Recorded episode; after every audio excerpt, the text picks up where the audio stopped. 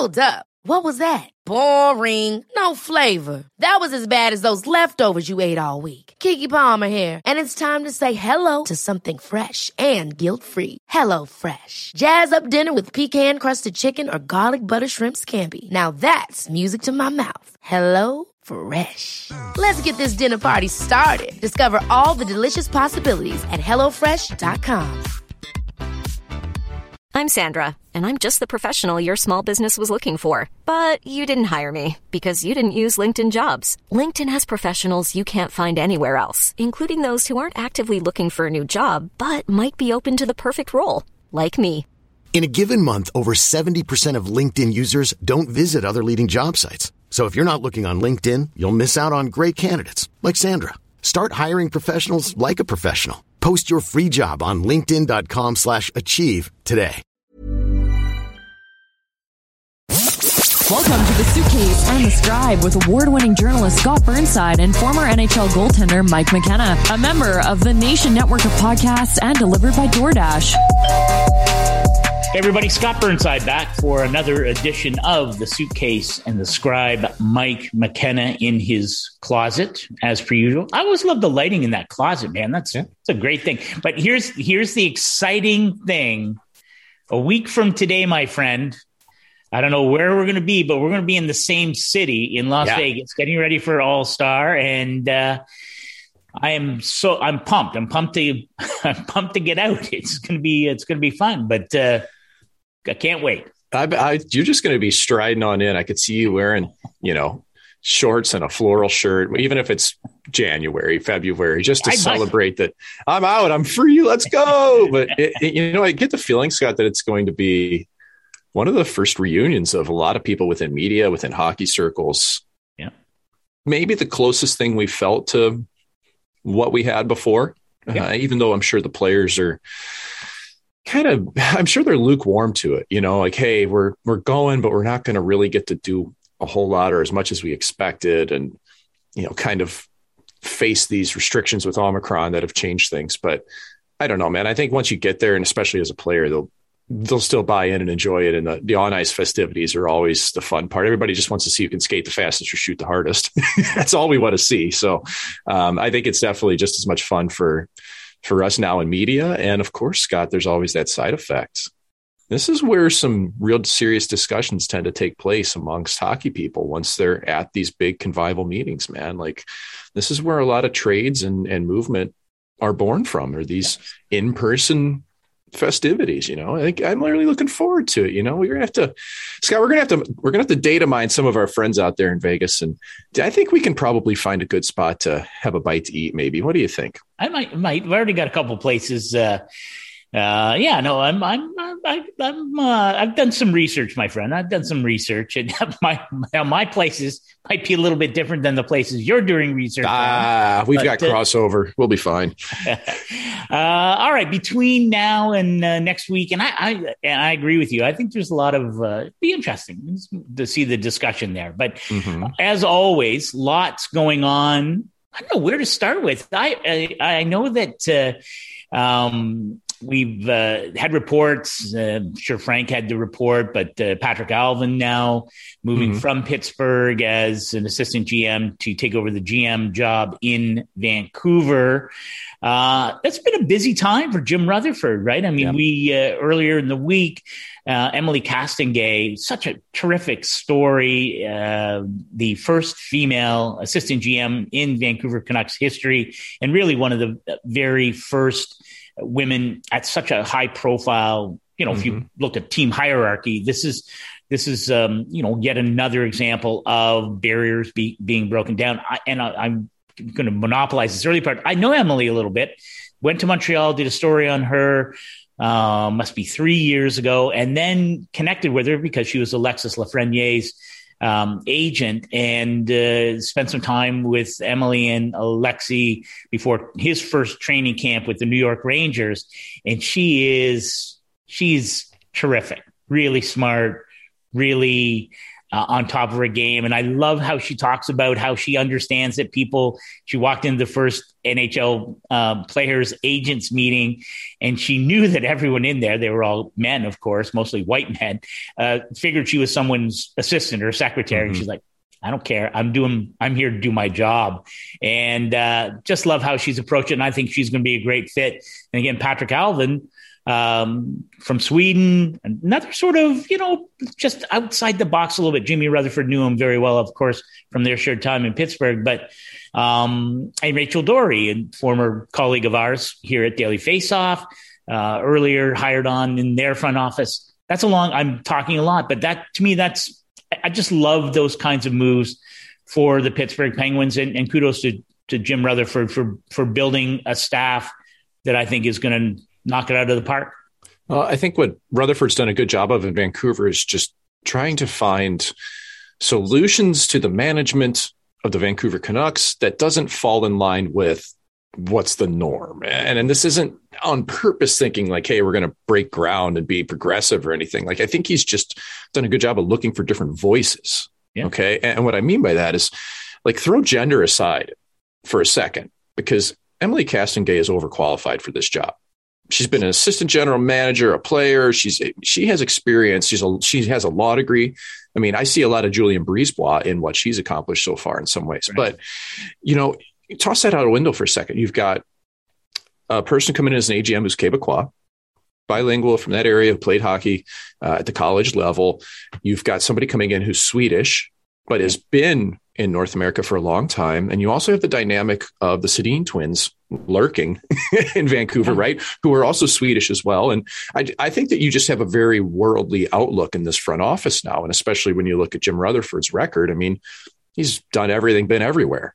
Yeah. So uh, smart hires by him, I think, because the easy route for someone who's been in the game as long as Rutherford is to just hire the old guard. Just go back to what you know. And, and from the surface level, the hiring of Allvin looks like that. Yeah. Because he came from Pittsburgh as the AGM. But when you dig deeper and really look into his path and how he's ended up there, I think there's a lot of value in this because I, I really do believe that different, you know, opinions, different eyes, different mindsets, different cultural backgrounds, they all help when you're trying to craft a team because this is such a worldly game now, Scott. Yeah. So I, am I'm, I'm really impressed, you know, and, and, we don't know how, hey, we don't know how it'll work out. We never do, but you've got they hired a really, really bright person in the analytics department with Rachel Doerrie. and they haven't had any boundaries up in who they're going to hire. They went after Castonguay because they saw something in her. Yeah. And they didn't see that she was a woman. They saw somebody qualified for this position who could help the team. Yeah. No, and our understanding is that that Jim talked to a number of other women who had similar similar qualifications or, or certainly came from, you know, positions of of real knowledge and mm-hmm. uh, and intellect about the game. I, I, think that's great. It goes back. I, I, think you're totally on board. And I think about our conversation when the Red Wings announced that they'd hired Nicholas Lidstrom mm-hmm. to be in their per, uh, player development or player personnel department, and the fact he was going to stay in Sweden for the most part. But again, it's just like think out. It doesn't have to be the way it always was, and no if Nick's going to be in Sweden, great. If you, you, you have these different perspectives, and I know I wrote a piece when Jim took the job um, as the head of hockey ops president in Vancouver. I talked to Bill Guerin, who'd been on our show, and Tom Fitzgerald, both of whom worked for um, Jim in Pittsburgh when they were first starting in their managerial careers. Of course, Tom GM New Jersey and Bill GM in one of the best teams in the Western Conference in Minnesota. And it's a lot of mentoring. I mean, that's three former three yeah. former you know employees of yours that are now become GMs in yeah. the league for Jim Rutherford. It's impressive. Yeah, and I guess what struck me was just how they described how Jim was. Here's your job. You go and do that job, and then like he wasn't he didn't micromanage not looking over the shoulder and i think that's the you know i mean that's going to be the fascinating part in vancouver how you know how do you get all these pieces to work together a lot of different perspectives my sense is jim will do the exact same thing here emilie this is your job Rachel, this is your job. Patrik, this is your job. And at the end of the day, they'll come together and Jim will make whatever final decisions. But uh, my, he puts a lot of trust in his people, and I think it's going to be. I think it's great for Vancouver, and it's a lot of work to do there. I'll tell you, a lot of work to do, but it's gonna be fun. Yeah, and that's I mean that's true around the league. There's teams that are that are struggling, but at least Vancouver's in a better spot. You know, they've at least won some games. They're not sitting dead last. Uh, they haven't lost 13 games in a row like the Flyers have. Ouch. And that hurts. I mean, geez, like uh, Montreal, they were the team in the barrel. Okay. Well, at least they've kind of turned the page. They have a general manager now. They have a new, new president of hockey. Um, I, I'm curious with Montreal next year. I think Kent Hughes has a lot going on as well, and it all relates to Carey Price. Frankly, I think he is the guy that dictates whether that's a full rebuild or whether that's something of a reload or whatever you want to call it. Yeah. But Philadelphia, Scott, oh man, like what do you do with this group? I, I, mean, from the start of the year, this is a team that on paper was like, okay, they should be good. Yeah. And, you know, you can say it's underperforming players. The goalies have been fine, but like the Giroux and Atkinson have done what they should do. They've had, they've been right on par. But you look down the roster though, and it's not happening. And I think the biggest hole for me when I watch Philly is they're, they just don't have any D that are moving the puck right now. Like Provorov's got 13 points. He's their leading D scorer. And that's a guy who should have more than that anyway. And beyond him, there's not much, you know. Keith Yandle, love him. The guy just set the Ironman record, one of the best PP players in the league. That's where half his points are come from. But those forwards in Philly can't even get the puck. And we were talking two, three years ago about how good the D corps was from Philadelphia that Ron Hextall had drafted and developed. Well, you know, they bring in Ristolainen. That trade looks like a disaster right now, yeah. unfortunately. Um, and Ryan Ellis has been hurt all year. So I'm just, Scott, I can't get a read on Philly. I don't think anybody's safe there at all. I, I think, I know Mike Yeo is set for the rest of the year. John Torchetti comes in as another set of eyes, but I didn't know how that three headed monster, the coaching staff was going to work with Yeo, Therrien, and uh, Vigneault. and Vigneault to start three years ago. It worked for a season. And after that, it's just been a mess. So yeah, I don't have any sense, Scott. Where do you think it's going in Philly? was, I can tell you that. I mean, good for Keith Yandle and the Iron Man mm-hmm. streak, and you know Keith, and oh god, that's one of the best guys. Yeah, it's an incredible accomplishment. But yeah, it's you know what's disappointing is that this is an organization that you know I think has, rightly or wrongly has really you know it's it's always had an identity, or for the most part, mm-hmm. has had this identity flyers and all you know, and maybe too much of the past, you know, back to the mid 70s, you know, when they won their two back to back cups. But there's still a lot of influence from those. Oh years. my gosh. And that's a long time ago now. Yeah. And I don't know how you, I don't know what you do. And certainly that was definitely a part of what happened with Ron Hextall. And you would have yeah. imagined, I remember when Ron took that job, talking to him about coming home in many ways where he played. And, you know, even though he, you know, he was such an important part of that Kings team. And I just thought it would translate beautifully and it didn't. And I you know Bobby Clarke, I don't like this. You know, recently he took some shots at Ron in a podcast. and like, Really? You're going to do that? I mean, Ron Hextall is the GM of one of the best teams in the Eastern Conference in Pittsburgh, team that is on fire. And, you know, I know maybe Ron hasn't done, you know, he didn't build that team, but still, that, it is what it is. And so I don't know how you fix it, but it, it is a team that has completely fallen down. Mm-hmm. They have mm-hmm. no identity. Uh, you know, with all due respect, there they have very little leadership as far as it relates to on ice product. Yeah. Um, what you know what is the future you know it, you know is mike Yeo the answer i i love mike uh, but it seems to me that you would need to go in a different direction coaching wise but do you need to go in a different direction in terms of management and chuck fletcher's only been there what three or four or four four years or whatever yeah, it is three and a half seasons at this point yeah is that long enough and I know it, it, I, have always had this discussion with, with Pierre LeBrun, my pal. We would discuss these kinds of issues. What, like, in Buffalo where they change GMs every two or three years. Well, mm-hmm. I mean, how is that fair to Tim Murray or Jason Bott? Or like, what is the appropriate amount of time to look at it on a management team and what they have done? And it's been it's a disaster. Are they the wor- Are they worse than Montreal? I don't know. It's it's a, it's disaster and it's a shame. Yeah. Well, the- how do how much time is the appropriate time? And if you change again, let's say you know, I'm a huge Danny Briere fan. I know he was in the mix um, in Montreal, and he's I, a huge fan. And at some point, he's going to be an NHL GM. But if you make that move and then he does whatever he's going to do, and I, I would love to see Rick Tocchet as the head coach there. What do I know? But what that to me looks like a fit. But you can't. I mean, when do you, when does it stop? I guess that's my question. How long is enough, and how long is too long? Is it too long already for Chuck Fletcher? I don't know. I don't, I'm not sure because like last season, he took some swings. Like he yeah. did what he thought he needed to do to make that lineup better. He didn't stay patient. He wasn't complacent. And he made moves when you're getting Ristolainen and, and Ellis and bringing in Hayes. I mean, yeah, they miss Hayes. That contract for Hayes is still huge and it eats it up is. the cap. It's bigger than it should be. Um, and it can work if you have the right players surrounding. But I think there's also even the development factor. Like some of the players that are prospects, they're just haven't hit the ceiling that I think was expected. And that happens. Okay. Like you can't predict the future with your prospects. You really can't. Um, but you know, they chipped out Nolan Patrick. He's gone. Right. That was a top end prospect that number two overall. Yeah. I scored a sick goal last night. Uh, I mean, between the legs, backhand, and uh, when uh, Vegas was playing Carolina uh, on on Tuesday night. And yeah.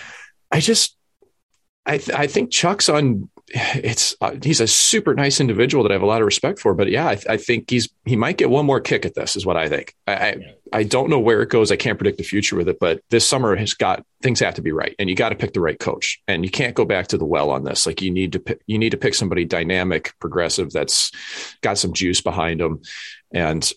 I, I just think about. I know I hear Danny Briere mentioned all the time, but he doesn't have any experience. Like he's yes. he's running the team in Portland, Maine from afar as a manager, like not as a general manager of that team, like as like the team itself, front office. Like, and I know he's been around people, but I think that if you're really going to step into a GM role somewhere, you have to have AGM experience. You have to have player development experience. Like you have to know the whole nuances of that. And because I, Danny is awesome. I love that guy. I just, yeah. I think if you put him in as a GM right now, you're setting him up to fail. That's what I feel like with that. I'd like well, to see more experience for it. Yeah. Well, and maybe it becomes one of those, you know, what we've seen in Vancouver. And we talk about Jim Rutherford coming in as the president of mm-hmm. hockey ops. And I, I, you know, to me, I, I, I'm, again, what do I know about hockey team structure? I love. You know a lot, Scott. You've done this a long time. Don't, sell yourself short. Called me. What do you, do you think I should hire a president of hockey? Uh, you know, I love what ha- you know in Pittsburgh.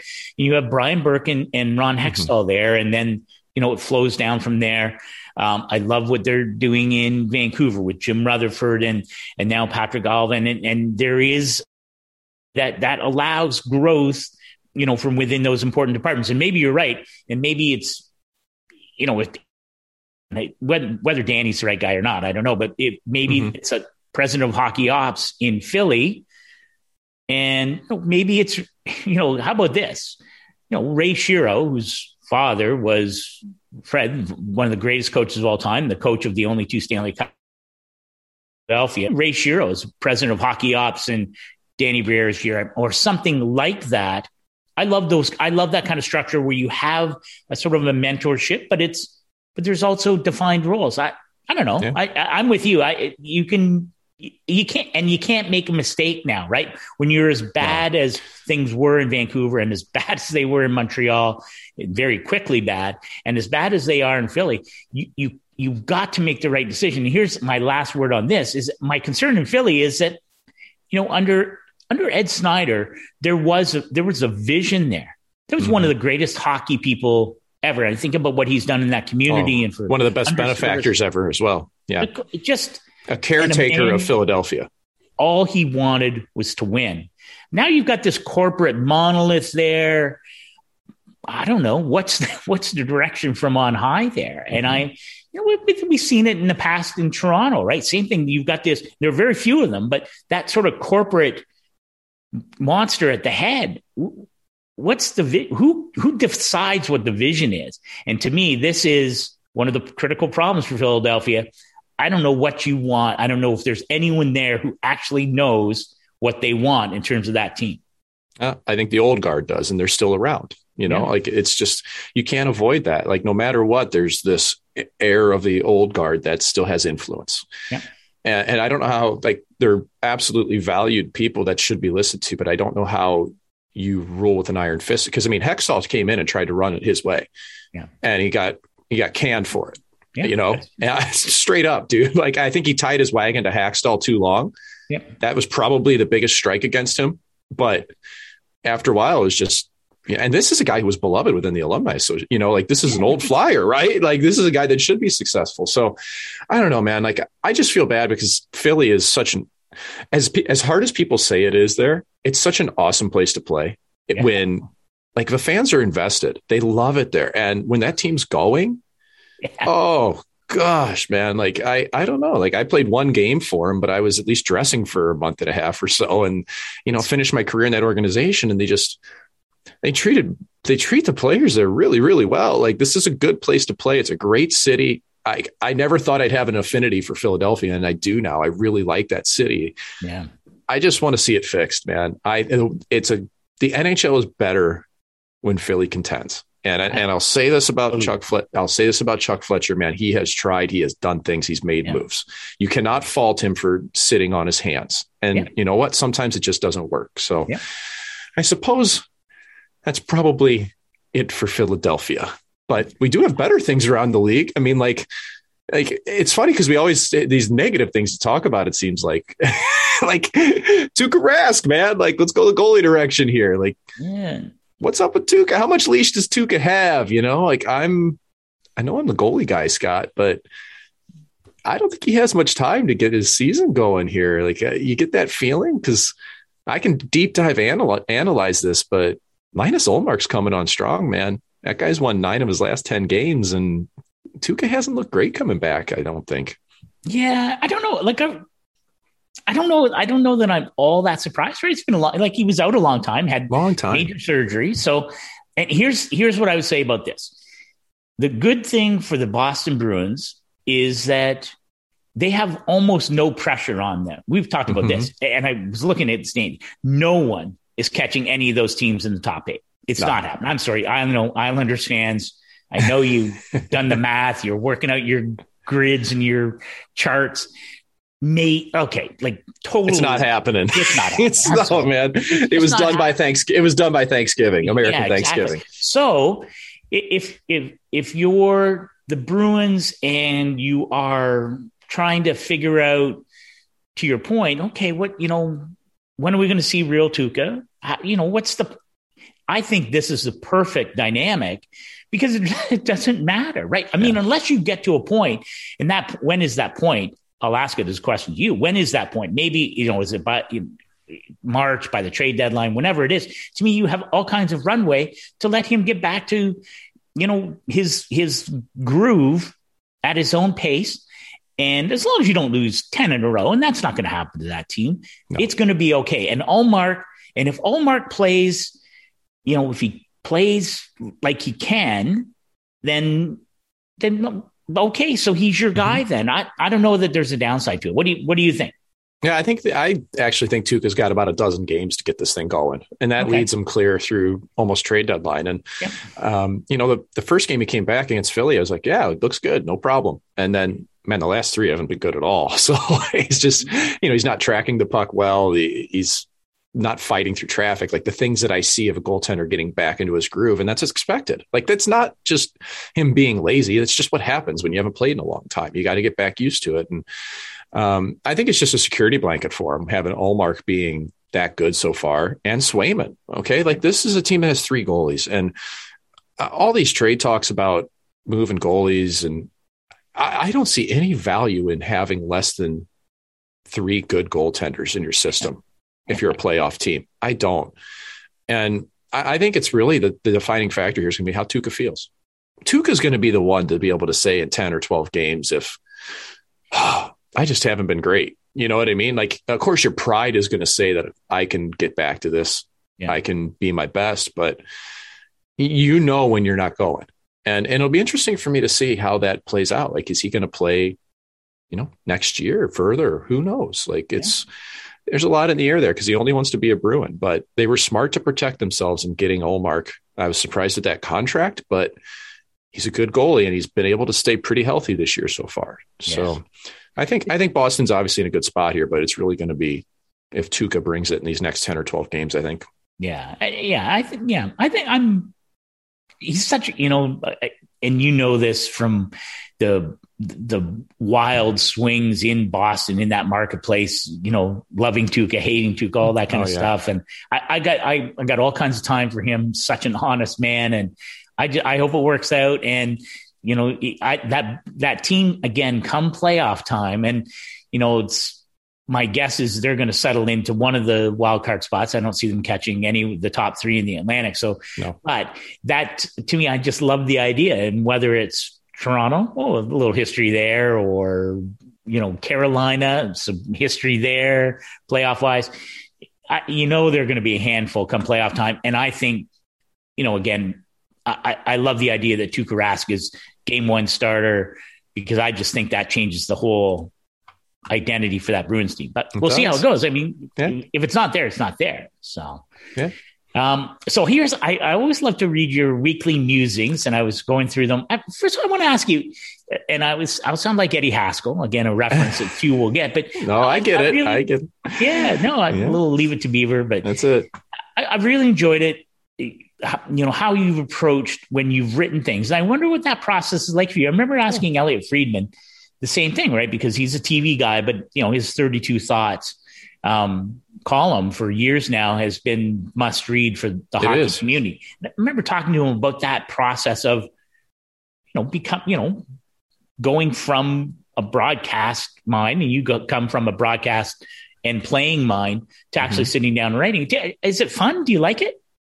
The writing aspect to me is a lot of ways work where I sit down and I go, okay, it's time to work. Just sit down, do this, get it done. But what I enjoy about it most is when I can just freely speak through my hands. Yeah. I can just write what I want. You know, when I'm doing a deep dive on analysis and trying to find clips to support theorems and really explain things, like that's you, you put you put a lot of effort into that. And it, but that the thing is, when you finish those pieces, it's really rewarding because a lot of times people will read those and be like, man, I never saw that. I learned something from this. That's the biggest gratification I can get from those. Yeah. But when it's me just speaking and just going through my fingers, yeah. that's a lot of fun because I can kind of get into my own head. I'm an only child, so I just talk to myself and that's what I do. and and yeah, there is a little bit of the Elliotte Friedman 32 thoughts in what I do. Like his his are typically very quick hits on things and I like to take 3 or 4 and expand on them, you know, and and really lay out there what I'm thinking. I just I, I really enjoy having my voice out there on a national scale like this. And I mm-hmm. think it's it's fun to get that feedback on what people are thinking and reading with what I've said because, you know, Scott, there is some influence in what you write a lot of times. You know, people it gets people thinking. And I'll tell you what, man, like your voice as a player is actually pretty muted a lot. You know, you only get little sound bites here and there. And if if a journalist or reporter or media member comes up to you and you only get two minutes to kind of talk, you it just doesn't get out there. I can do whatever I want right now. I can say what I want for better or worse. You know, it's out there. I love that. And that's man, my teammates all the time. You know, when I was playing, like they knew I had pretty strong opinions, but you just you, you gotta stay within the context of your of the game itself you know so it's been a transition that way but for somebody who only took one or two journalism courses there are little things i remember from it that i still use but i'll tell you what man you've been a big help frank Seravalli has been uh, and Dan Marrazza with, with Daily Faceoff have helped me an awful lot in just cleaning up my writing and making it accessible. Yeah. Short sentences, periods. Yeah you know like paragraphs like make it make it pop you know because it used to be one long run on sentence just like i'm talking right now that's how my questions are as you know just one giant yeah. long long run on sentence but your copy is is very clean i will say that that's always i always uh, took that as a great uh, you know, sort of certain amount of pride if someone said, "Oh, you know, uh, your copy's really clean." So, yep, you know, yours is appreciated. But uh, so one of the things that you wrote about this week, and I and I I, I really, it's interesting because when we think of the Hart Trophy, and we we've mm-hmm. talked a mm-hmm. little bit about it in the past, of you know, sort of you know, is it Ovies and with the Oiler woes, even though they're coming off a big win uh, in Vancouver, well, overtime win for the uh, Oilers there. Hard to imagine McDavid and Draisaitl or Draisaitl really being a factor at this point. Could change, but uh, I, I love that you mentioned Jonathan Huberdeau and I just think that Florida team, man, and they've gone through a stretch. They can, they have the potential to light it up at any moment. But really, and as Barkov's, you know, Barkov's the guy. You know, he's sort of the engine, I suppose. But in some ways, Huberdeau's he's like the high test gas, I think. And I wonder, you know, I wonder if if, if it's his presence on that team, and they're going to finish, to my mind, top five team probably in the NHL. I wonder if it'll be enough for voters to say he, you know, is is he the guy, or will it be sort of split votes like we've seen with Draisaitl and McDavid? But I'm glad you mentioned Huberdeau yeah. because I think in some ways he's been a bit under the radar, and he is dynamite. Especially, I, I thought so because of how hot he's been lately. Yeah. You know, I mean, he's two points a game now for the last dozen or so is what he's averaging, and that's that's not sustainable usually. But when you're coming on that strong and you still have half of a season left, that's when you start to wonder: is this the guy that could actually grab hold of this or this this race for the Hart Trophy? You know, as MVP of the league, I think it's realistic. And and like you said, Barkov has always been viewed as the guy in Florida, but I mean, I played with them there and Huberdeau is damn good player. Yep. And he was good when I was there. And this was 14, 15, that type of time frame, 15, 16. But man, the last couple of years, his game has just taken off. Like it's really, it was his you know, sixth, seventh year in the NHL yeah. that it just hit another level. And that's pretty rare. Usually by the third or fourth year, you you are what you are. He's found ways to keep going and he's just so dynamic. You know, if you want to pattern your game after somebody, he can do it all. He can skate, he can shoot, he can, he's heads up, he can make plays, he's nimble. Like it's everything. It's a total package. Yeah. And, you know, I think if you look towards like Colorado, for instance, right? Nazem Kadri's fifth in scoring. And you got Cale Makar, who's he can score goals whenever he wants on the back end. And then you have Nathan MacKinnon. And like there's so much star power in Colorado that how can you pick an MVP from that group versus yeah. Florida, where you know, it's Barkov or Huberdeau, and right now Huberdeau's been their best player. Yeah, it's driven by Barkov, but Huberdeau's finishing, and I mean he's a point off the he's the yeah. point off the top of the standings right now in the points yeah. race. Like, and Florida's good. Like they're going to keep going. Like Edmonton's no lock for playoffs. You can't give a guy that didn't make playoffs an MVP award. So no, that's not happening. No, it's not. So I, I mean, I just think it's fascinating how we go throughout these throughout the year, and it just it always varies, right? We've gone from McDavid as a shoe in to Ovi's leading it to now Huberdeau. Maybe he's in the mix. Like, I think it's going to be really interesting by the end of the year, Scott. Yeah. I I love this race. So let me ask you this: you know, I was been reading about a guy named Sidney Crosby. Perhaps you've heard of him, but and, yeah, I think so. And I, so, and it, it's interesting because and I think it's fair to do this. You know, we, we talk about Ovi, who's still having a great year, still definitely Hart worthy in terms of mm-hmm. discussion. Caps have sprung a bit of a leak, right? Fallen out of the top three. They're in that wild card. You know, Boston, they could, Washington couldn't end up as a second wild card team. Um, it just, you know, things, they, they're in a bit of a, they're adrift right now. Mm-hmm. I tell you, Crosby, and I was doing this here since November 26th and through last night when he had three points as they came back and crushed Arizona. He has 32 points in 23 games. And, you know, like, and this is always what Crosby does, So He plays both ends. He's, he, you know, he, he's a machine in many ways. And I wonder, you know, it may, you know, he won't, he's not going to challenge to win the scoring title. I mean, I should look. I don't think he's in the top 10, but anyway, yeah, he's not. So he's not going to win a scoring title, which is fine with me when it comes to the Hart. But I wonder if his play over the second half, if he keeps this up, he's going to be, he'll, he may end up in the top end, top 10, but he, such a dynamic, um, you know, presence, obviously. And I just wonder if, if, if that will, if he, he sort of creeps into that discussion, if the Penguins continue to play this way, they are right now, of course, challenging the Rangers and Carolina for top spot in the Metro mm-hmm. and one of the top teams in the NHL. I don't know. What do you make it? Well, I, I mean, there's no denying what Crosby's done this season, especially since coming back. I just he's missed so much time. You know, he's played ten. He's going to end up playing ten less games, twelve less games than everybody else in the league, and that's going to hurt him. Yep. Um, but I mean, like he's still slinging pucks between his legs on like and dominating games. Like it's amazing that we almost forget how good he is because yeah. he's done it for so long. And I, th- I think for looking at Crosby for an MVP, it's it's an internal MVP. Everybody knows it. You know, I don't think he's going to get the accolades for it, but you know, he's he's somebody that I think at times at this stage of his career, almost we take it for granted. You know, you forget that this guy's still an absolute premier player in the league.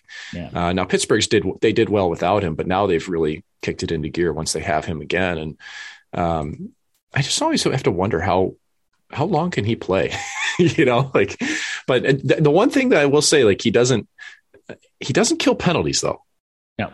And and that's one thing that to me is always kind of stuck in my craw a bit because I thought, you know, he should probably be somebody who kills penalties. He plays hard. He takes smarts route. He takes smart routes. He does all that, um, and he doesn't. So I don't know. I, I and I wonder that McDavid's always it struck me as well. Right, this is a guy that doesn't he doesn't kill penalties either. Draisaitl kills penalties. Yeah, you know others in the league do. So I don't know. I, I, I think that it doesn't get enough love in that respect, and I'm trying to find any way I can to bring Sidney Crosby off his pedestal, which which he doesn't deserve at all. The guy's you know legitimately one of the top five players players to ever play the game, if you ask me. Yes, so totally. I love I love it. I, I'm rooting for him to.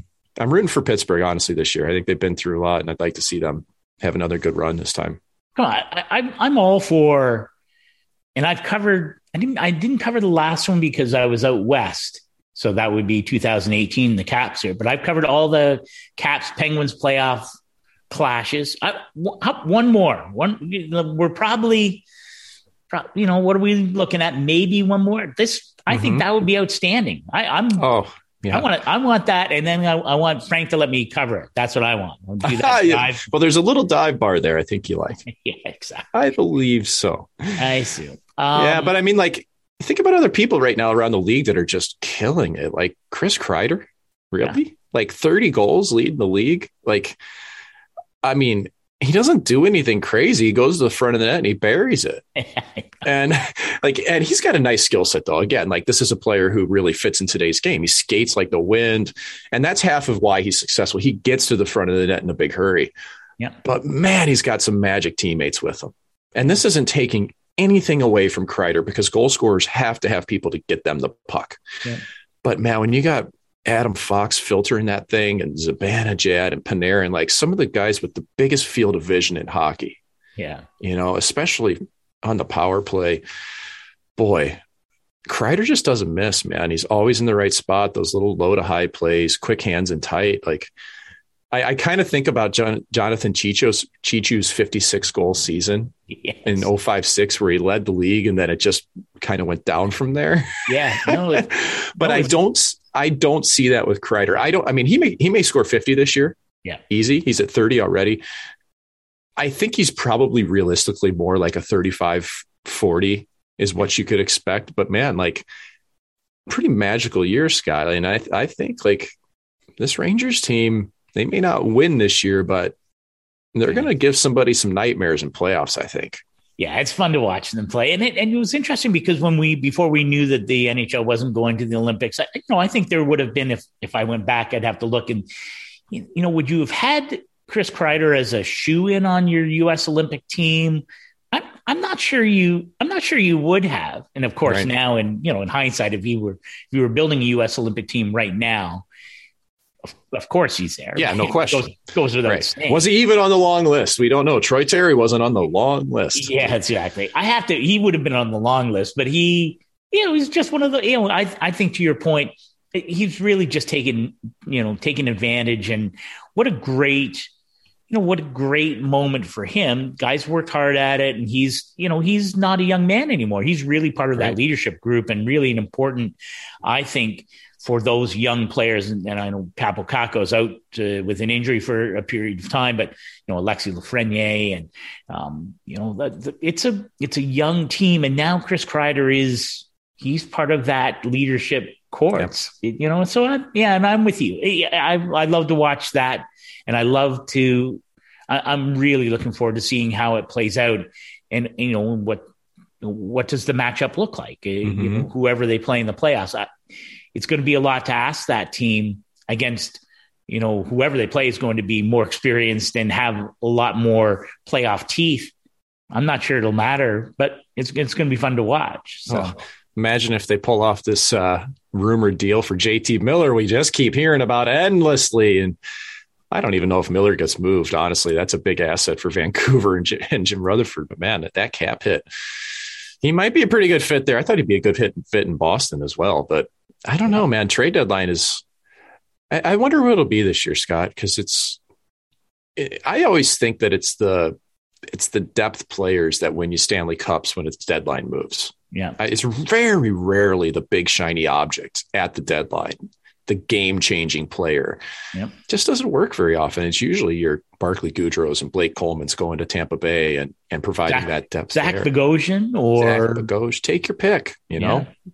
That's where I, I, Colorado's a team I'd like to see a little bit more of that, a little more grittiness there, you yeah. know? I you, I know we're still two months away, and but you've yeah. been in, so you've been in the locker room. Do, do players like it's it's a huge deal for us in the media, right? Like we mm-hmm. talk about it all the time, right? I mean, and and I think it, and it's it's fun. I, I'm with you. I think sometimes we over analyze all these kinds of things, and we, you know, and you're right. The big names uh, sometimes, you know, I you know, I think of Taylor Hall. Okay, you know, it was a good fit, but not a great fit in Boston, and you know, anyway, yeah. you're right. It is sometimes the complementary player that gets added that ultimately makes the difference. But as players, do players talk about it too? Like, are you sitting in, you know, are, in the room? Are they thinking, oh, you know, I think I, you know, it looks like Vancouver may dump, or when is San Jose going to sell off, or, or the Rangers are they in it to win it? Will they be buying? Like, do you, does it happen that way?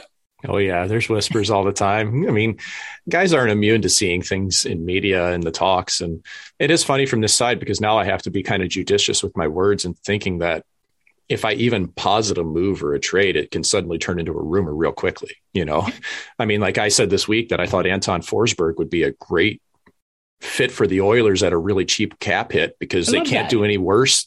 Honestly, and I mean this I, I, I mean this with all due, all due respect to Mikko Koskinen. And like that guy has to get out of Edmonton. If he's going to keep his career going, he's got to get out of there. Yeah. So, like, if they're going to have to make a move, there's a guy I think fits really well. Well, I have no inside knowledge of if that's even been explored, right? But this can turn into a rumor really quickly, yeah. and so I'm I'm kind of always wary of it. But um, yeah, man, hockey's.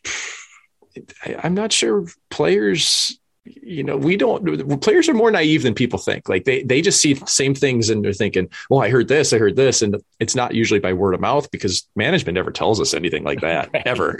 so, you know, we're living by a wing and a prayer the same way, just thinking like, oh, oh I'm a dead man walking. I'm going to get traded. I know it. Like there are those moments where players, you can just sense it. Like they just know it. And I've heard teammates say it. Oh, I'm probably going to get traded anyway. Like it's real. And you know, for those guys, it's actually kind of nice. Like you can be a little bit ready for it if you feel it's coming. It's when you get blindsided by something that that's a big shock to your system where you don't expect it at all.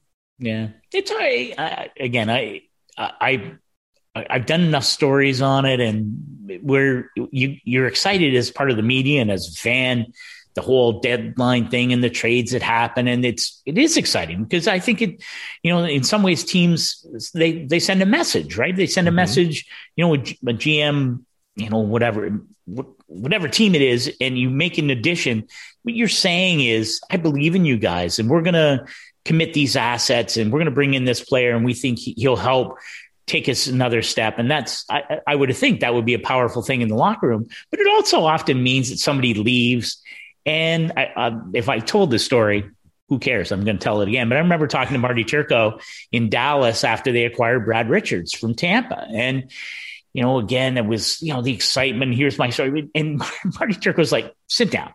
He's like, you know what? My best friend and my little brother, Mike Smith, Edmonton Oiler netminder, went in that deal. And he said, you know what? And I think, uh, I can't remember who else, went in that deal. Might have been Jussi Jokinen. Doesn't matter. There yeah. were two or three players that went in that deal, and he said, "There's a hole in this locker room where those guys used to be." And as much as we love Brad Richards and we're excited to have that player, let's not forget that there were relationships here. And and and I'm a bit sad today. And I was like, man, I'm, I'm so mm-hmm. glad I had this conversation because it's easy just to think of in terms of chess pieces. So yeah, it's kind of like in Shawshank Redemption, where I just miss my friend. I think it's Morgan Freeman's character. Yes. Or it's either Andy or Morgan Freeman's character. Yeah, I think it's no, Morgan Freeman's Morgan character Freeman. because he's kind of the narrator of the whole thing. Yeah. He says, I just miss my friend. And that's you do you're still friends with these players that get traded and moved on, but man, like you, you spend some special time with them. You yeah. know, and thankfully today it's easier never to stay in touch, but you know, I was, I was talking with a friend of mine, Andrew Campbell, played some games with the Leafs, with Arizona. Uh, was a captain in the American League for a long time, and now he's coaching in the OHL. And, and we just kind of reminisce sometimes like that, and it's fun to to talk about the players that are still going and looking at like the Canadian Olympic team and going, geez, like wish we were still playing, you know, like there's, it's kind of like an American Hockey League All Star team in some ways. And um, you, you, still have that bond, but you just miss going to the rink every day, man. Like you're so close to these individuals yeah. for seven months. And then you flip a switch, you go home and you, you may never see him again. Yeah. It's, it's just a weird lifestyle, man. All right. Uh, we're getting towards the end before we get there, I know you and I were talking yesterday. You were about to make dinner at home, mm-hmm.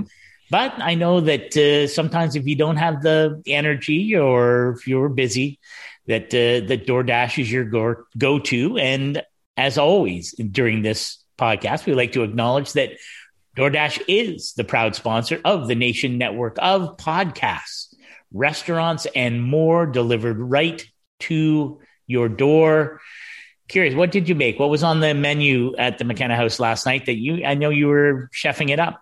I was, and you know what? Two days ago, DoorDash came to the rescue because I screwed up. I didn't realize that the Manila clams that I bought from the Pan Asia Superstore down the road needed a solid hour of prep before you can cook these things. You got to clean them, rinse them, scrub them. Wow. And, uh, and, and it's easy. Like you put them in water for 20, drain them, put them in another water for 20, drain them, and then you scrub them, whatever. But I didn't have time. So I went, I'm sorry, everybody. I screwed this one up. We're door dashing it. So we did that. We took care of dinner. But yeah, I made some, uh, I made some clams last night with some ramen noodles, made a broth for it. I've never done that before, made clams, and it was fun. The broth was a little weird, but I had a good time. And you know what, Scott? It looked pretty. That's all that matters. Put some fresh herbs on things. You can fool anybody. Uh, good stuff. Uh, all right, we'll get to, towards the end. I was thinking of you this morning as soon as I was watching that highlight of Aaron Dell really sort of suckering Drake Batherson from the Senators, sending him into the boards. I saw Bruce Garrioch, uh, who's covered the Sens for 100 years, um, quoting sources saying that he'll be out long term. It looks like a high ankle sprain. And just, I feel bad for the kid. He's such a good player. And the Sens, just you know looking like they might get a little bit of a you know traction and whatever it is, but I, I didn't like it, and I I thought it was a rather unfortunate incident involving the Buffalo Sabres netminder Aaron Dell. It's a bad play. It's yes. not good. I mean, Uh, you you have to look at this through the goaltender's eyes that you know you're not allowed to be hit. Yeah. But by the rules, you still can hit as a yeah. goalie, which is crazy because there's so few instances in a game where you could actually lay a hit as a goalie. Yeah. You know, it's it's at that stage that there doesn't really even need to be a rule because there's not a reason for us to hit, but you do see it happen. Yeah. And, and I actually think, Scott, that it might be a good idea for the NHL to just include that in the rules. Goalies can't, they're not fair game. They can't be hit and they cannot make a hit. Yeah. Because it would help these types of situations because Aaron Dell clearly thinks I can hit or I can at least get in the way. Like, but Batherson doesn't even have the puck, man. Like Batherson's just trying to cut the net. And I heard Dell say, I'm just trying to buy my decent time. Well, no, man, you chicken winged a dude in a seriously vulnerable position. And now he's out long term. Yeah. And you, you stuck him in the boards in a really bad way. And you're frustrated. You've already allowed four or five goals in a game. Your season's going terrible. Like, and he's done this before. He buried Mark Stone last year in a kind of a similar way. He laid a hit in Nashville, which the hit in Nashville recently was actually would have been a good hit if he'd have stayed on his skates. He left his skates. You can't even do that. Like that's an illegal hit. Like, yeah. like part of me's thinking, like, dude, did you ever take checking classes? Like, but I just I don't like it at all, man. Like it's one thing for a goalie after you go out to play the puck to stand there like a pylon yeah. Or at least take a route back to your net and buy your D some time. Yeah. You have a right to ice on. You have a right to the ice. You have yeah. a right to your space. But you don't have a right to stick your shoulder, your elbow out, or purposefully make contact with somebody. Yeah. Like if there's incidental contact, whatever, it can happen. And goalies have to protect themselves if they see it coming. But yeah. that was just a bad play, man. It was I don't like call I don't like name calling things, but that was just stupid, man. Like you you really ran a real strong risk of hurting somebody. And you say afterwards, Oh, I don't want to hurt anybody. Well, if when you do that routinely, you're going to hurt somebody. And you did like in a four or five nothing game against two teams that are in the, in the cellar. Yeah. It's sorry, man. Time, place, all that stuff. He's going to get suspended or at least he should be. Yeah. Yeah. He's got a hearing. So yeah. And, and I'm with you. And I, and I think there is a, listen, I, I know some people immediately respond, well, if they're going to do that, then it should be open. You know, if the goalie's going to play the puck, then hit him. Like to me, come no. on, like, that's ridiculous. But to your point, you you, ha- you enjoy a certain protectiveness under the rules as it should be. When you do that, then then you should pay you should pay a heavy price because you. Mm-hmm. You know, you're taking advantage of that. So I agree. Yeah. I mean, you're seeing a gray area basically in the rules and thinking I can kind of take it can I can massage this a little bit. And and you know what we do? I mean, we the goalies will occasionally stick a hip out a little bit or interfere a little bit or a little rub on the boards. And yeah. And, and to me, it's almost kind of like women's hockey. They're not allowed to body check. Yeah. But damn sure they rub on each other. You know yeah. what I mean? Like they that is not an women's hockey is a physical game. Yeah. You know, there's not the open ice clean body checking hits, but that's kind of the same space that a goalie lives in.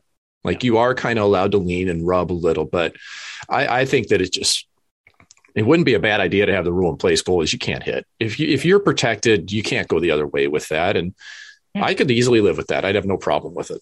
Yeah. All right. Got anything else? Uh, last word. I give you the floor before we wrap this up today. Well, I just think, man, we're headed to Vegas, and after Vegas, and after the All Star break, testing rules changed for the NHL. Players, two thirds of the leagues had COVID, according to our own daily faceoff tally, uh, has been in protocol this year. It's going to be smooth sailing here, Scott. Oh like man, it should be. Like this is like talking about a shutout. I like, oh my god, uh, yeah, I know, I know. Like it, this is. This hope you're right. Fun. And, and I'm, boy, I hope I'm not being too Pollyanna and things don't go bananas with like a new like new alpha lettered variant that we don't even know about or something. But yeah. I'm excited for that. I'm really excited to see you in Vegas. I'm excited to see, frankly, I'm excited to see people that I met while I was in Vegas working there too. It's just, it's going to be a fun reunion on a personal level like that. And I know for us, especially at Daily Face Off, yep. we've got some good stuff coming to look forward yeah, to, don't fun. we? It is. All right, my friend. Well, next time I see you, it'll be in person. Uh, I look forward to it. And um, as always, terrific to catch up and can't wait for next week and be safe. Same to you. Travel safe. Get that KN95 on, and I'll see you in Vegas. I'll see you there. Thanks for listening to The Suitcase and The Scribe, a member of the Nation Network of Podcasts and delivered by DoorDash. Make sure you hit the subscribe button to never miss an episode. Ever catch yourself eating the same flavorless dinner three days in a row? Dreaming of something better? Well, HelloFresh is your guilt-free dream come true, baby. It's me, Keke Palmer. Let's wake up those taste buds with hot, juicy pecan-crusted chicken or garlic butter shrimp scampi. Mm. Hello Fresh. Stop dreaming of all the delicious possibilities and dig in at HelloFresh.com. Let's get this dinner party started.